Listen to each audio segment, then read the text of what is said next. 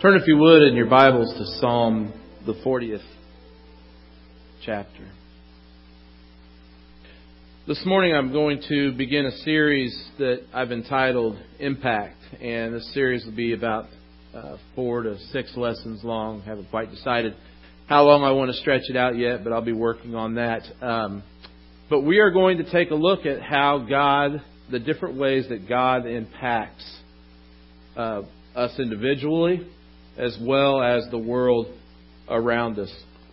Inspiration for this set of lessons came uh, from a recent vacation that we were in downtown New York City, and we had uh, we had one day to go see some sights, and so we decided we would drive in from upstate New York to the city. And so we parked down on the Hudson River, a beautiful place to park right next to the Intrepid aircraft carrier.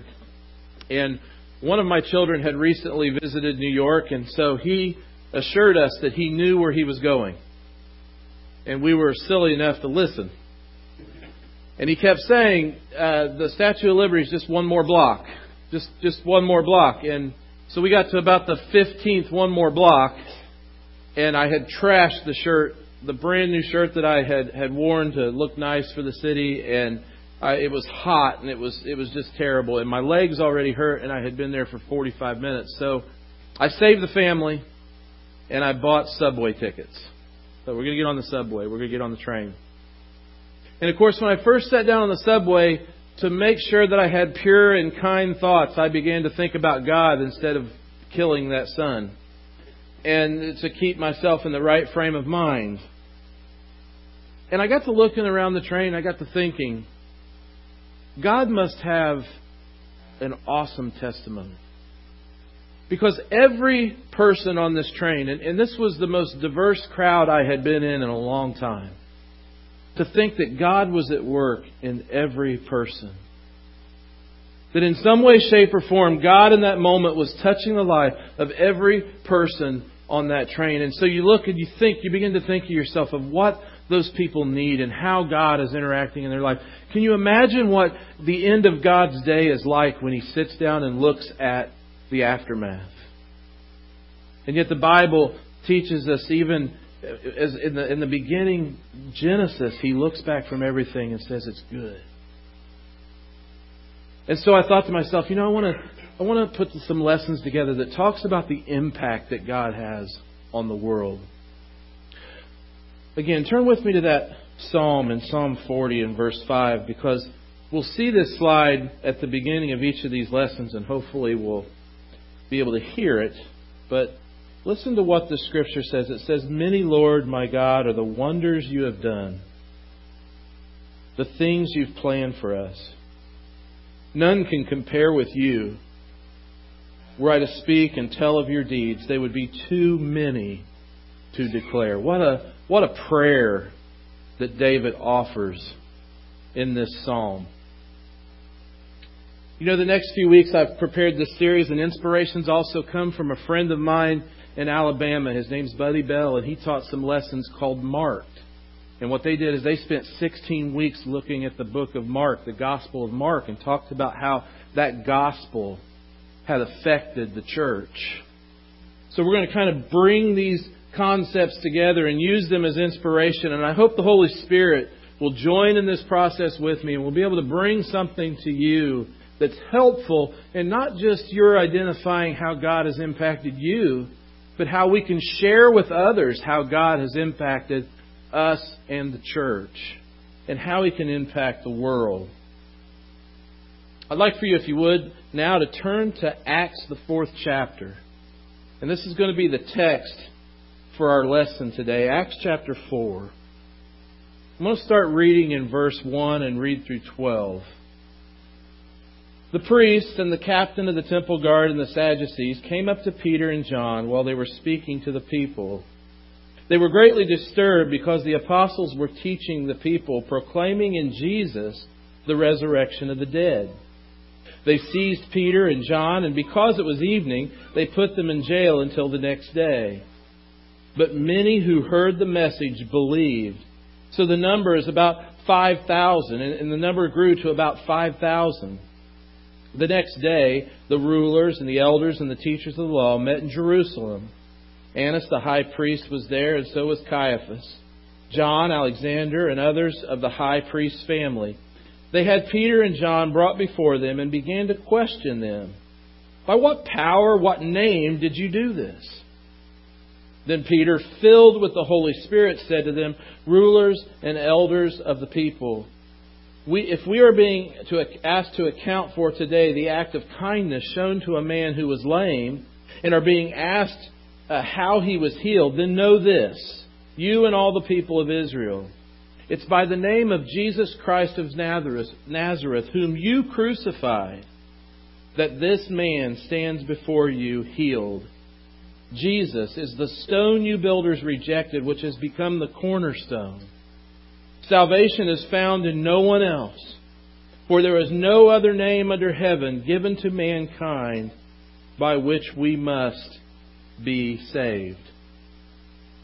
You know, we see here from, from two people like Peter and John, and we kind of know their history.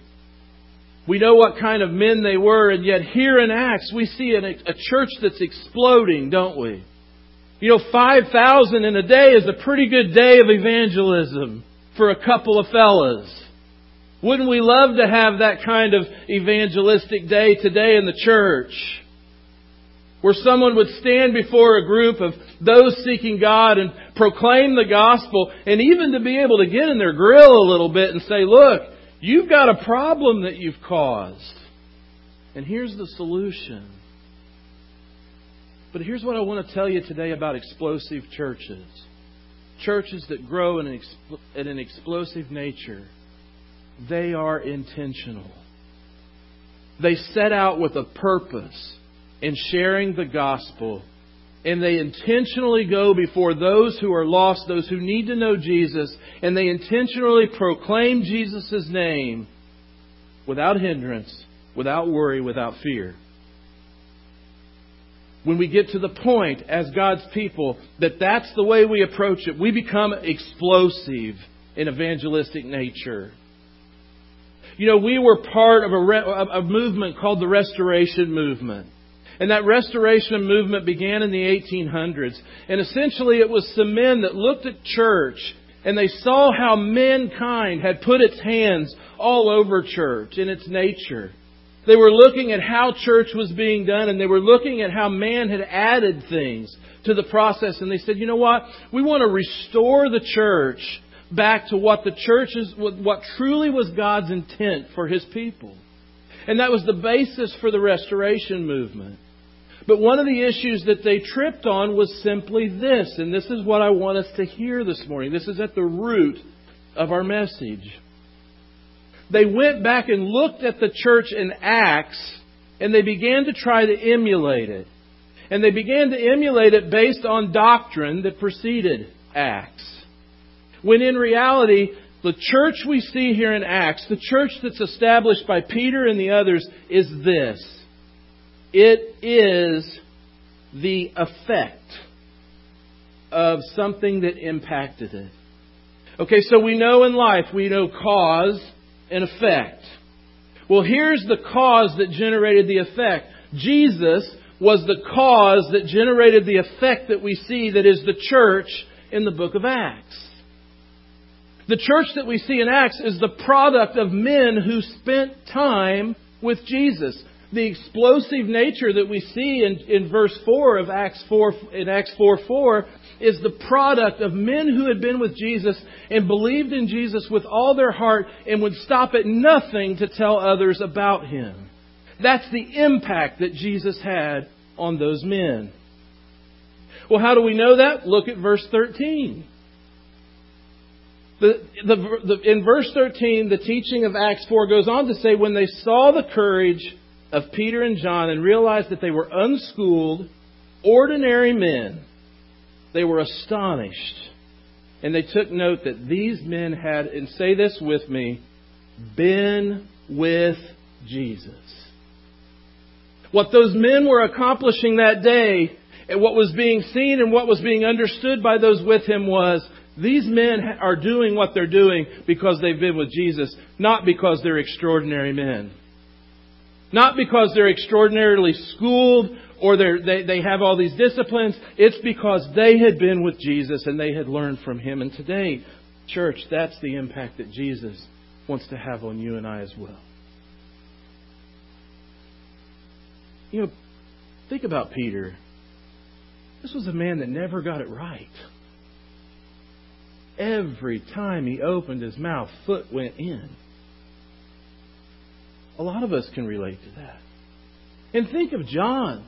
I mean, John, if you, if you think about Scripture, John is like the ultimate control freak. I mean, he's freaking out with Jesus, starting to bring fire from the angels to destroy everything. He's the, definitely the guy you wouldn't want with his finger on the button. He was temperamental. He wanted the highest seat at the table. You know, James, what would it be like if you were Jesus and had a brother that just didn't get it? He didn't understand. How frustrating would that be? These were ordinary men made extraordinary by their time with Jesus. God impacted them with a relationship that encompassed Jesus.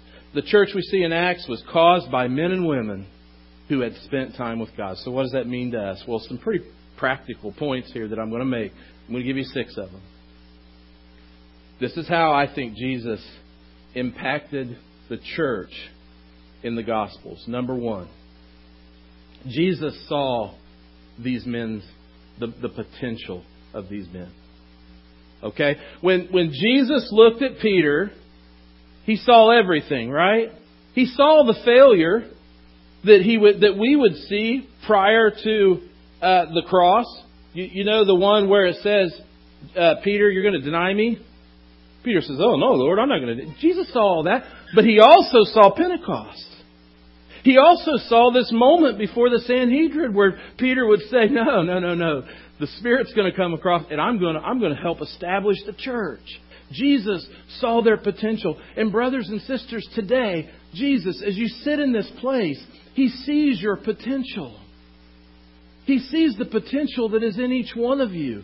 Don't measure yourself by your failure. Don't measure yourself by your strife and your struggle. Measure yourself by the same thing God does, and that's asking yourself, what is my potential?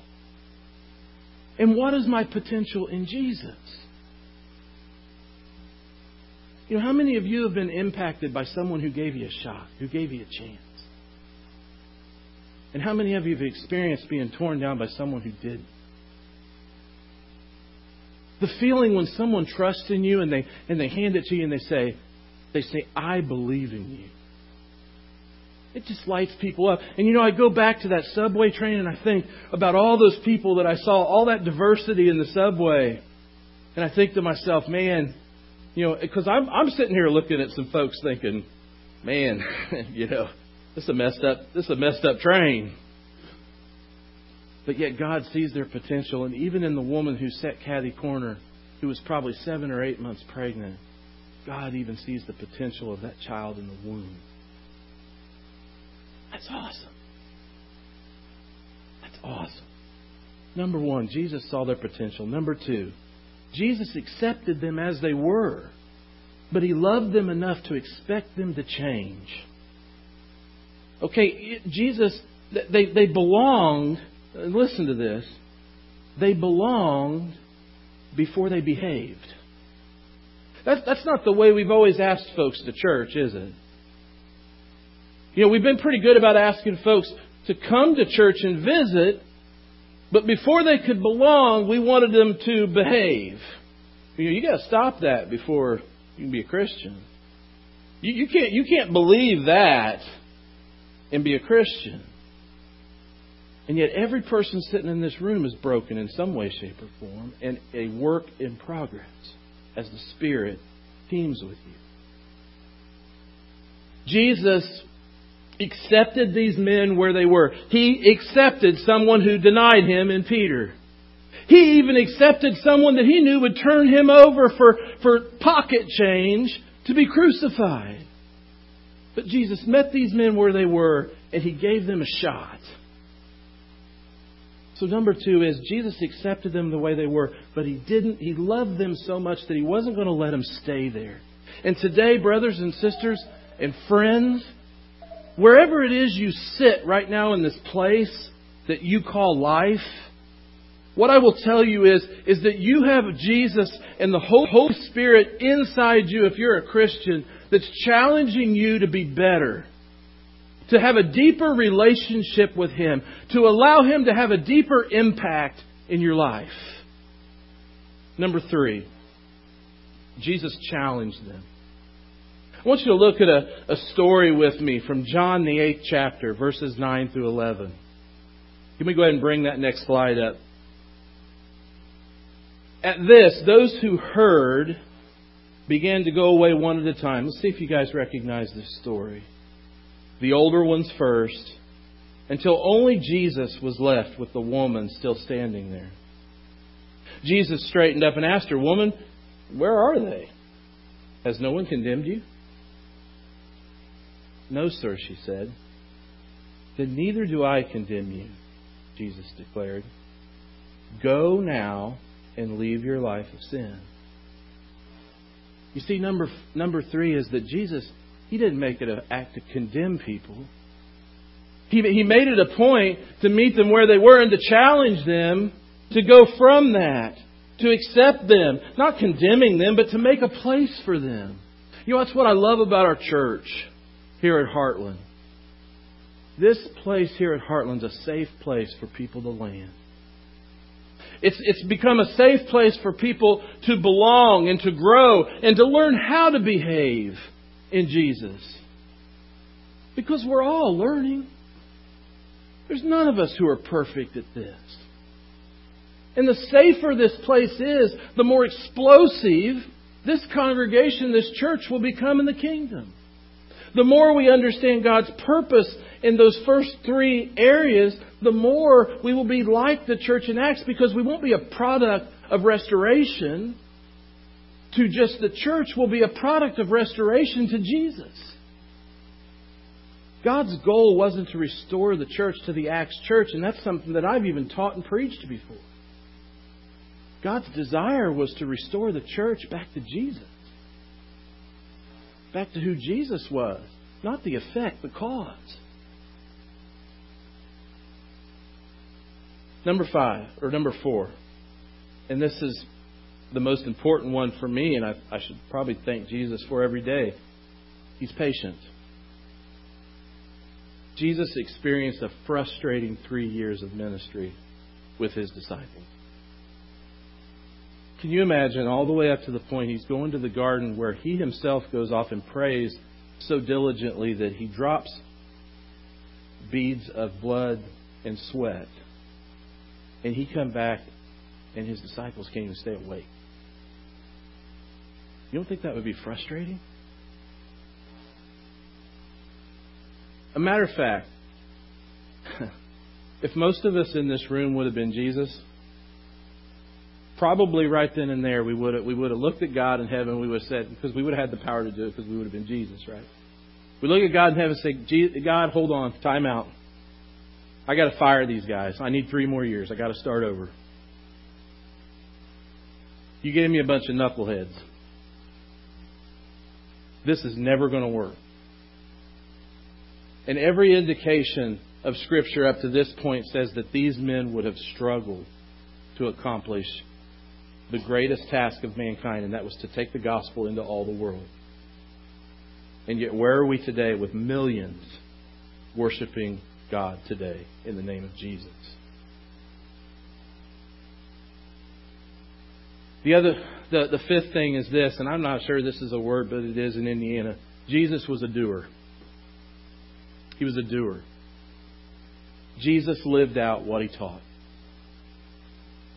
You know, church, another another area that, that if you gave personal testimony, I'd have to kind of stand before you and, and I'd have to say, you know, doing is a hard thing.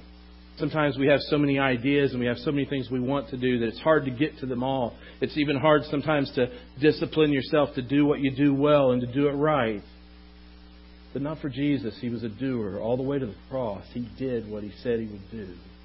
All the way through the resurrection, He did what He said He would do. All the way to planting the Holy Spirit in your heart when you're baptized, He did what He said He would do. And you know what? He said He would deliver you to God one day, and He will do what He said He would do.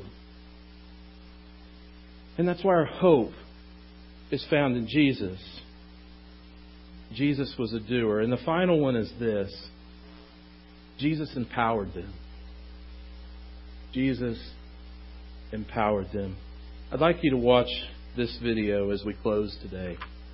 And this gives you a little bit of a better illustration about just how he did that.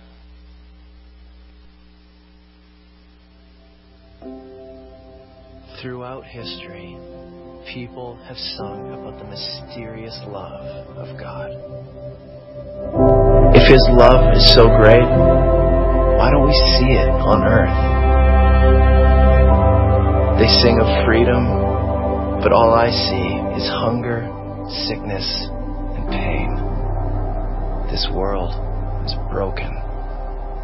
Where's the proof that God loves us? A friend of mine told me a story about how God came to earth as man to rescue us. The ruler of the universe chose the company of the sick, the needy, and the hopeless. Instead of judging them, he healed them. His words of hope threatened the religious and the government authorities to maintain control, they turned the whole world against him. His sentence? Death on a cross, willingly accepted on our behalf. With his last breath, he said, It is finished. But he wasn't talking about himself. He was talking about our failures. All of them. Paid in full. But the most amazing part is this. Three days after his body was placed in the tomb, Jesus, who was once dead, is now alive. Now his story can continue through us. Our circumstances may not change, but our hearts can. We can have peace we can have purpose because we have a promise. Jesus is alive. And because of these things, we know that even when the world is against us, God is for us. And this changes everything.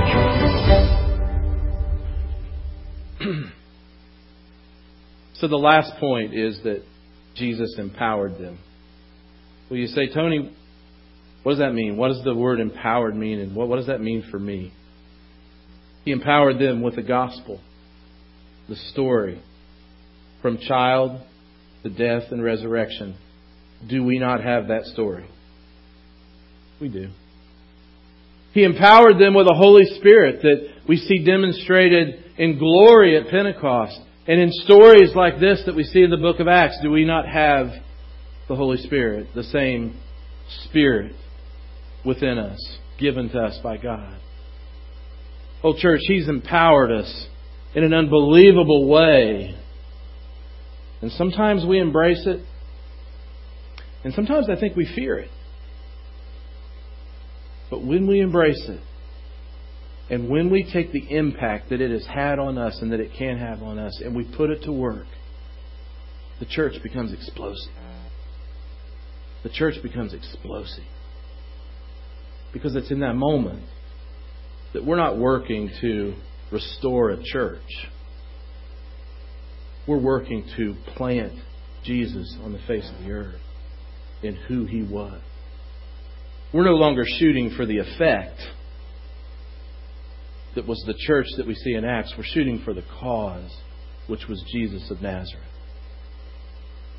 That's empowerment. That is true impact. And that is how the world will be impacted by Jesus. Through you, through I, and those that follow. all those whom we teach the truth and who carry that truth into the future. What a responsibility, but what an impact that it'll have on this world.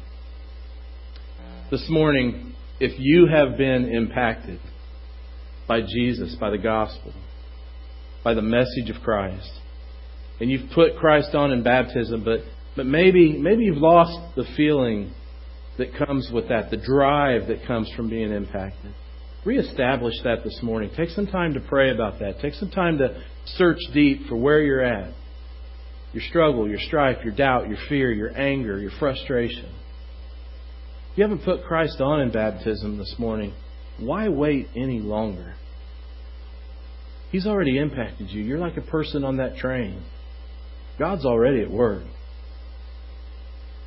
He's already at work. Let Him have real impact on life. Let's stand and sing together.